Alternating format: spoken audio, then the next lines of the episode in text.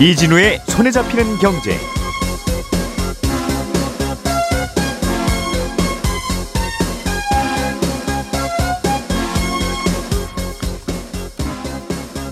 안녕하십니까 이진우입니다. 올해 전기차를 살 때 받을 수 있는 보조금의 최대 금액이 작년보다 30만 원 또 줄어든 650만 원으로 책정됐습니다. 아, 기업의 인수합병 M&A 과정에서 어, 대주주를 제외한 일반 주주들의 권익이 좀 더 보호되는 쪽으로 제도가 새로 도입됩니다. 다만 이 제도의 실효성에 대해서는 의견이 엇갈리고 있습니다. 한국토지주택공사 LH가 민간이 땅을 분양받은 뒤에 사업을 계속하지 못할 경우에는 계약금과 중도금을 돌려주는 토지 리턴제 확대를 준비 중입니다. 민간의 이 공동 주택 용지 연체 대금이 1조 5천억 원을 넘어선 데다가 건설 경기 악화로 매각되지 않는 토지가 계속 늘어나고 있는 까닭으로 풀이되고 있습니다. 2월 7일 수요일 손에 잡히는 경제 시작합니다. 우리가 알던 사실 그 너머를 날카롭게 들여다봅니다. 평일 아침 7시 5분 김종배의 시선 집중.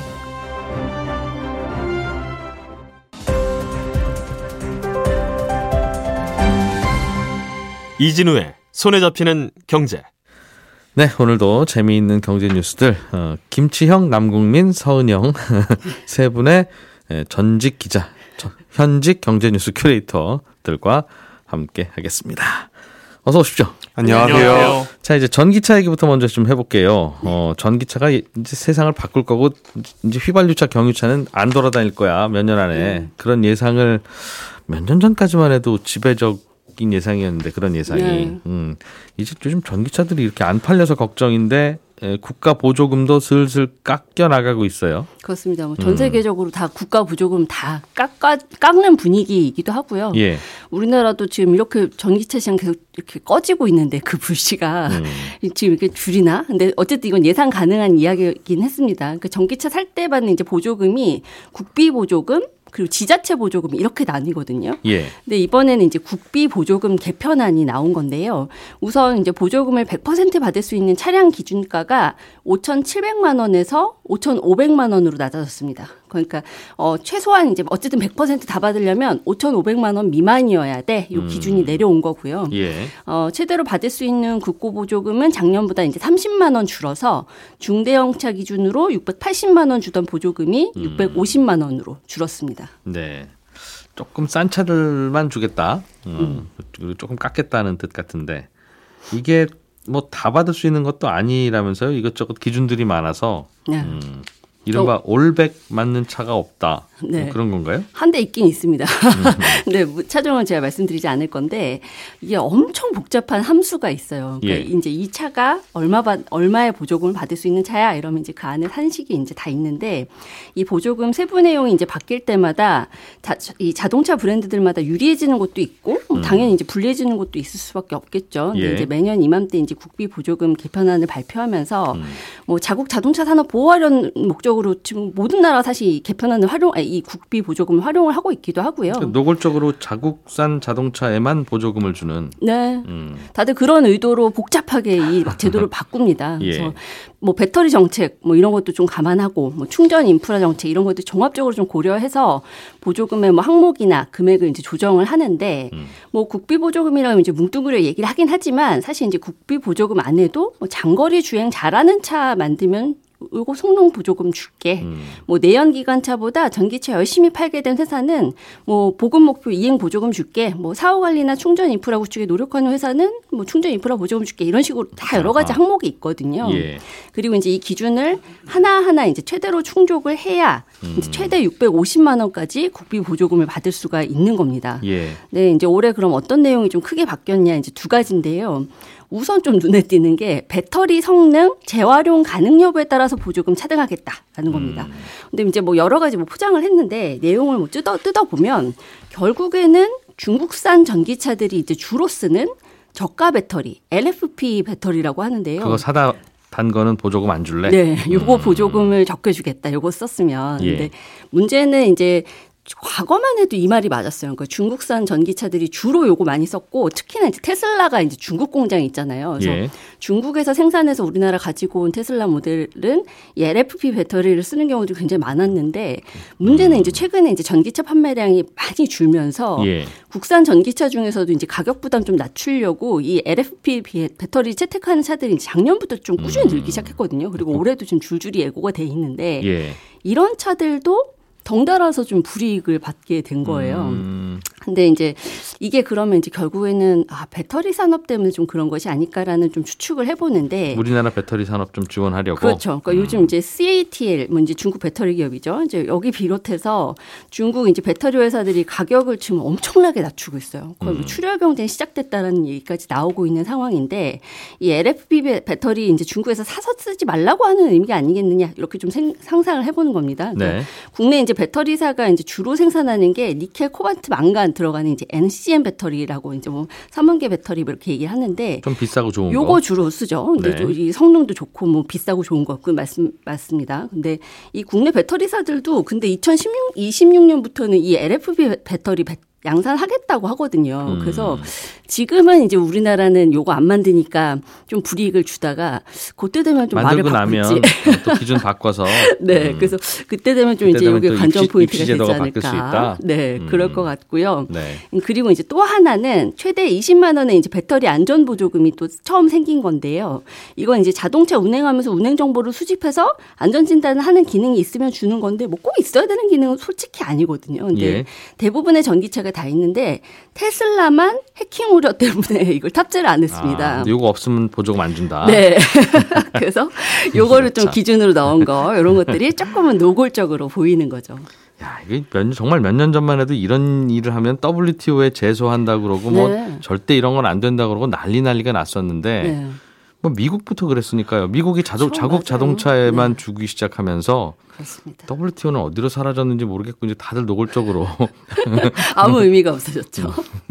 거의 지금 이제 음. 경쟁하다시피 서로 이제 보조금을 자국에 더 유리하게 쓰는 쪽으로 이제 서로 바꾸고 있고 음, 최근에 또 이제 이 프랑스에서도 전기차 보조금 제도 올해부터 좀 시작됐는데 우리나라 기업들 다 빠졌거든요. 그러니까 이제 이 음. 유럽에서 생산한 차만 줄 거야라고 하면서 상당히 좀 직격탄을 맞았다는 기사도 있는데 이런 예. 분위기는 거스를 수가 없는 것 같습니다.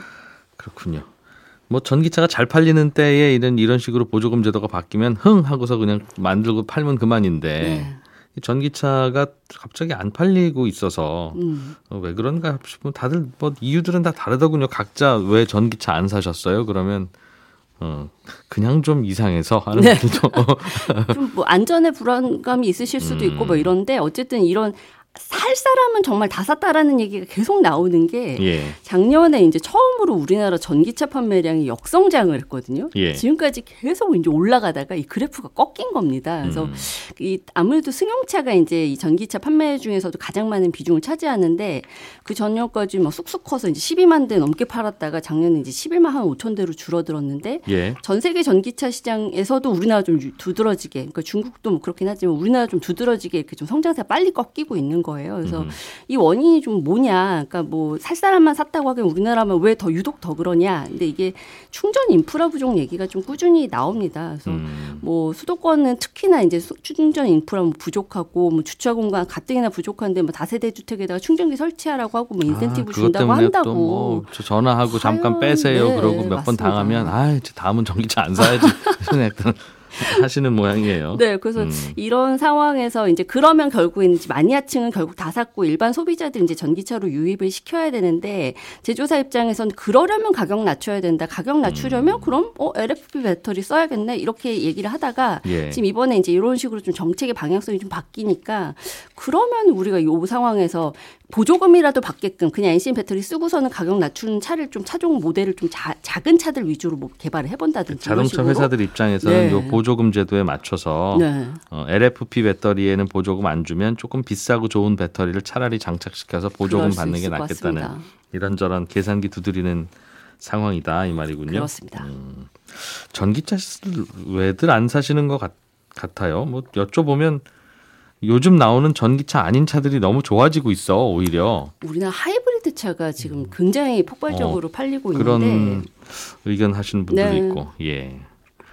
그리고 전기차 회사들이 너도나도 야 우리는 한 번 충전하면 500km가 우리는 600km가 야 우리는 뭐 더가 뭐 이런 식으로 서로 정, 경쟁하는 과정에서 오히려 불안해진 것 같아요. 아, 전기차는 이게 충전하고 나서 충전기 정말 없나 보구나. 자꾸 저런 소리 하는 거 보니 전기차 안 타보신 분들은 충전을 많이 해야 되는 모양이구나. 야, 아직도 저거 가지고 경쟁하고 싸울 정도면 정말 충전하기 어려운가 보다 하는 생각, 불안감을 네. 오히려 갖게 되는 게 아닌가 하는 생각도 들고 음, 시장 어떻게 바뀔지 이것도 궁금하네요. 어, 다음 뉴스를 좀 들어보면 인수합병 과정에서 어, 대주주만 유리하거나 혹은 소액주주들이 소외 소외되는 그런 사례들을 좀 줄여보려고 제도 개편이 진행되고 있다는 소식인데 일단 어떤 내용인지 좀 설명해 주시죠. 예, 어제 금융위원회가 투자자 보호를 위한 이제 기업 M&A 제도 개선 방안 이걸 발표를 했는데요. 최근에 정부에서 이제 저평가 주식 시장을 좀 바꿔보겠다 하면서 여러 정책을 내놓고 있잖아요. 그거의 일환으로 볼 수가 있는데 현재는 많은 수액주주가 자신이 소유한 회사의 인수합병이 진행되는 거에 대해서 불만을 갖는 경우가 굉장히 많았습니다. 음. 그러니까 인수합병이면 굉장히 큰 회사 돈이 드는 중요한 결정인데 예. 정작 주주들은 이 인수 왜 하는지도 모르고 인수 끝나고 나서야 알게 되고 이런 경우가 많잖아요. 음. 그러니까 인수합병은 당장 주가에 미치는 영향도 워낙 크니까 이거 깜깜이로 진행되는 거 문제다 불만이 많았던 거죠. 음. 그래서 일단 정부는 이제 가장 중요한 부분으로 기업을 사는 가격, 즉 합병 가액 산정 과정을 좀 투명화하겠다 이렇게 음. 발표를 했습니다. 너무 비싸게 사면서 회장님이 뒷돈 받는 거 그런 거 의심되니까. 그렇죠, 맞습니다. 이거 왜 사왔어 하면은 다 사업하려고 그런 겁니다 하는데 고등학교 후배 회사고 뭐 그렇죠. 뭐 주주들은 잘 모르겠지만 이유가 의심되는 거죠. 예. 그래서 이 가액을 얼마로 할지 이게 가장 중요한 건데 이 합병 가액을 산정하는 기관과 이 거래가 적정한지 평가하는 외부 기관을 분리하겠다 이렇게 발표를 했습니다. 음. 그러니까 어찌 보면 이거 너무 당연한 거 아닌가 싶은 부분인데 시험 보는 사람이랑 채점자가 다른 건 당연한 거잖아요. 음흠. 그런데 현재는 합병 대상의 가격이 얼마입니다. 이렇게 산정하는 기관이 예. 다시 이 거래가 적정한지 평가를 하는 업무까지 맞는 경우가 많다는 거죠. 음, 회계 기간 한 곳이 그냥 다 본다는 거군요. 그렇습니다. 음. 자기가 채점하고 자기가 시험 보고 둘다 음. 하는 거죠. 그러니까 이건 여기는 이제 이 거래가 성사돼야 돈 받는 회계기관일 테니까. 그렇습니다. 아유 잘 사시는 거예요. 뭐 근데 우리 부동산 사고 팔 때 그러잖아요. 그렇죠. 파는 분한테는 잘 파시는 거예요. 그러고 그렇죠. 사는 분한테는 아우 이런 매물 없어요. 뭐 네, 이러고 맞습니다. 음, 그런 거를 어, 부동산이야 그렇다 치더라도 네. 음, 다른 주주들을 위해서는 좀 다른 쪽에서 서로 객관적으로 보게 하자. 네, 음, 맞습니다. 알겠습니다. 이게 뭐 그 보통은 이제 상장 기업들 같은 경우에는 주가만 보면 대충 어느 정도의 사고 팔 수 있는지가 나올 텐데 그래도 막 다른 가격을 적용해서 사고 팔고 했나 봐요.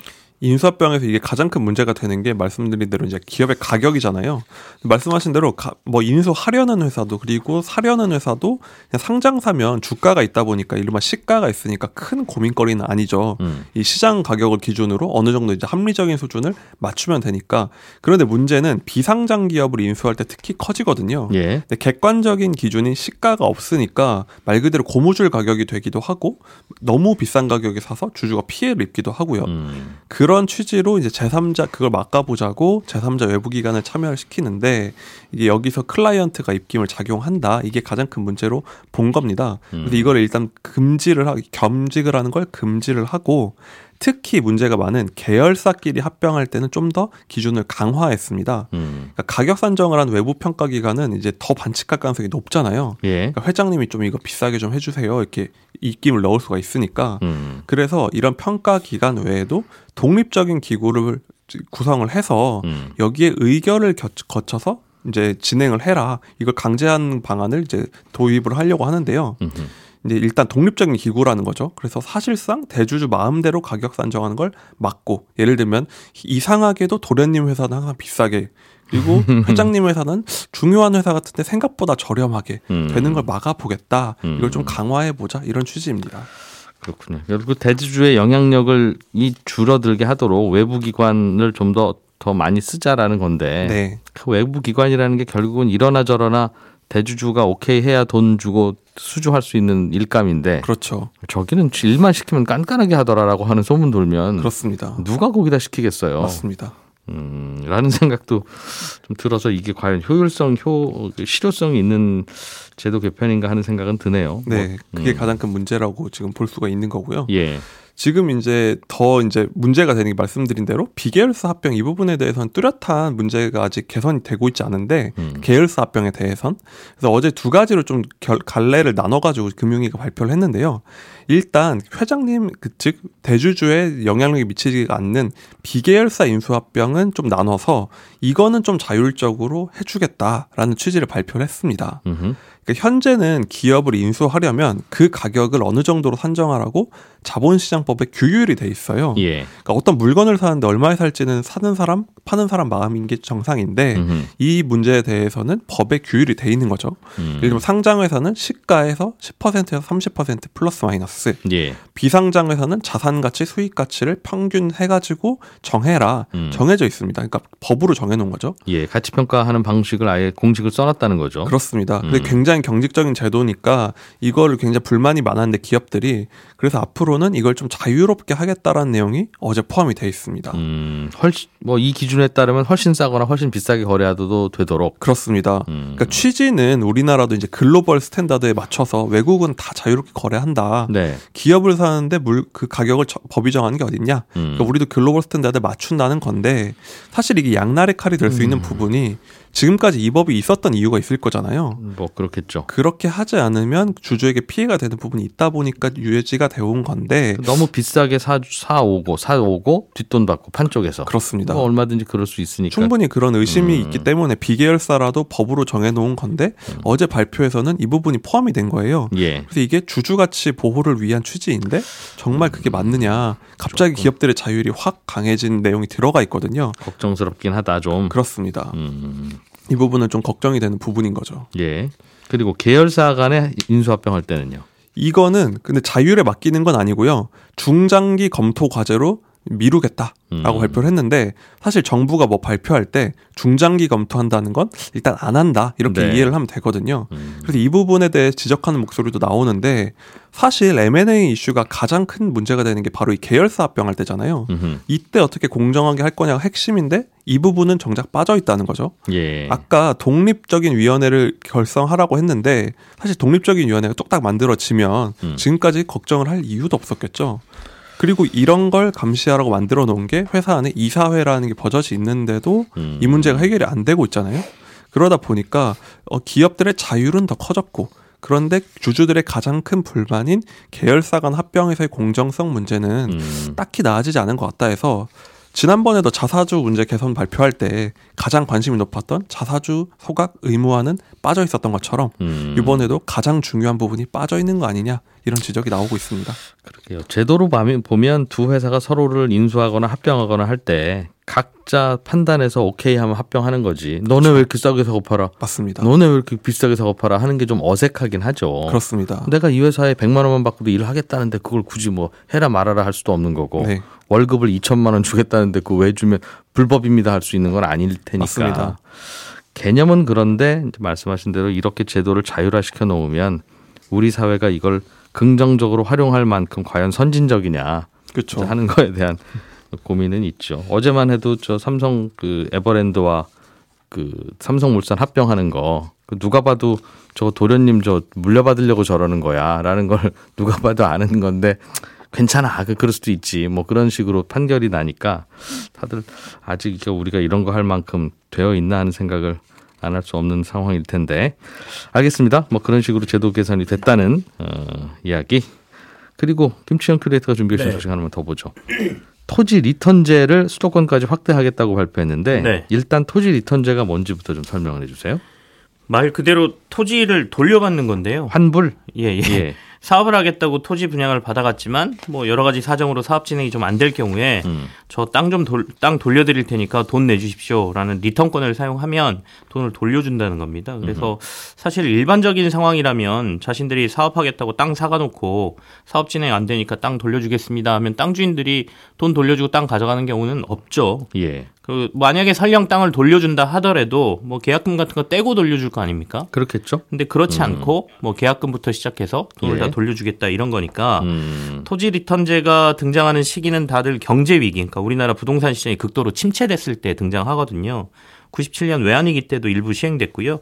2008년 금융위기 그리고 2012년 유럽 재정위기 때도 음. 제한적으로 시행된 바가 있습니다. 아시는 것처럼 지금 PF 문제 등 부동산 시장이 좀 안 좋지 않습니까? 예. 그래서 최근 미분양이 극심한 지방에서 일부 이 토지 리턴제를 시행을 하고 있어요. 그래서 음. 대구 등에서 토지 리턴제 시행했다 이런 얘기들이 뉴스에 나왔는데 예. 이걸 이제 수도권까지 확대하는 방안을 검토하고 있다. 이게 음. 이제 핵심이 되겠죠. 그러니까 토지를 샀다가 마음에 안 들거나 사업성이 안 좋거나 아무튼 네. 자기 사정 바뀌면 다시 환불 신청하면 그대로 냈던 돈 돌려준다는 뜻 같은데. 네네.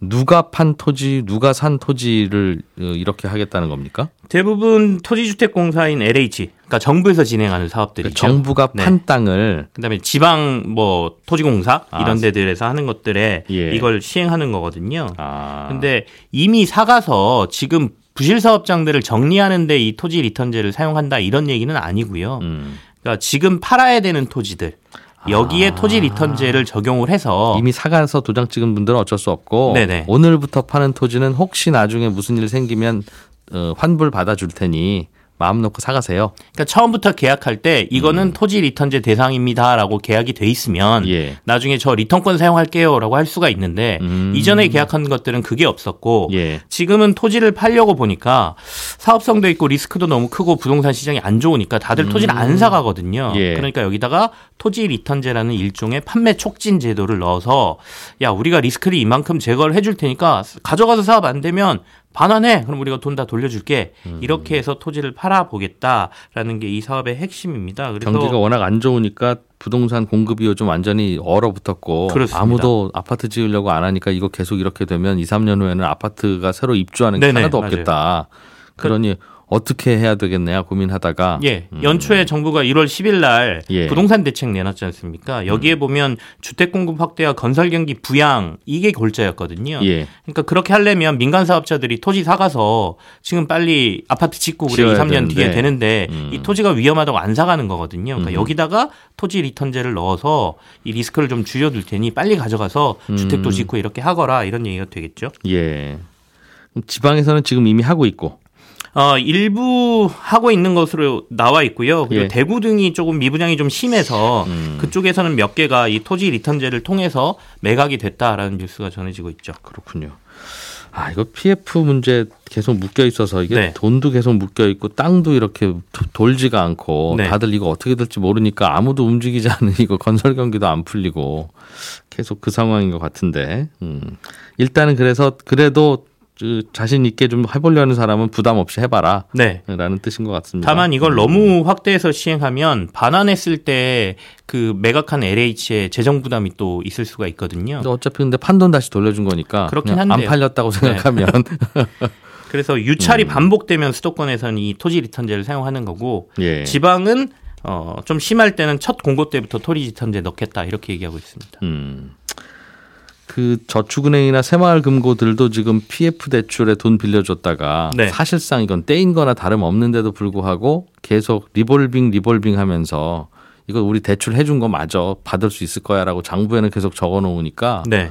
그거 뭐 대출을 돌려받든 아니면 상각 처리를 해서 그걸 나머지를 주주들이 떼어 넣든 일단은 떼어 넣어야 다음 대출을 해줄 텐데 그렇습니다. 요즘은 아예 그냥 거기 묶여 있어서 저 대출 언제 갚으시러 오나 이제 이것만 다 기다리고 있으니까 대출도 새로도 못 해주고 여기저기 묶여 있는 게 많아서 이게 참 빨리 좀 정리를 좀 해야 될 텐데 말이죠. 음. LH 같은 경우에는 사실 토지를 매각하기 전에 여러 가지 사업성, 그러니까 토지도 매입하고 부지도 매입하고 예. 거기다 인프라 시설도 깔고 이게 매각이 안 되면 사실은 LH도 계속해서 돈이 나가는 거거든요. 음. 그래서 이 매각 토 매, 미매각 토지를 빨리 매각하는 게 LH 입장에서 굉장히 중요한 문제죠. 그러게요. 아파트가 지어질 땐 빨리 좀 지어져야지 될 텐데. 음. 네, 오늘은 여기까지 들어보죠. 예, 저희는 또 내일 아침 8시 30분에 모여서 경제 뉴스 전해드리겠습니다. 이진우였습니다. 고맙습니다.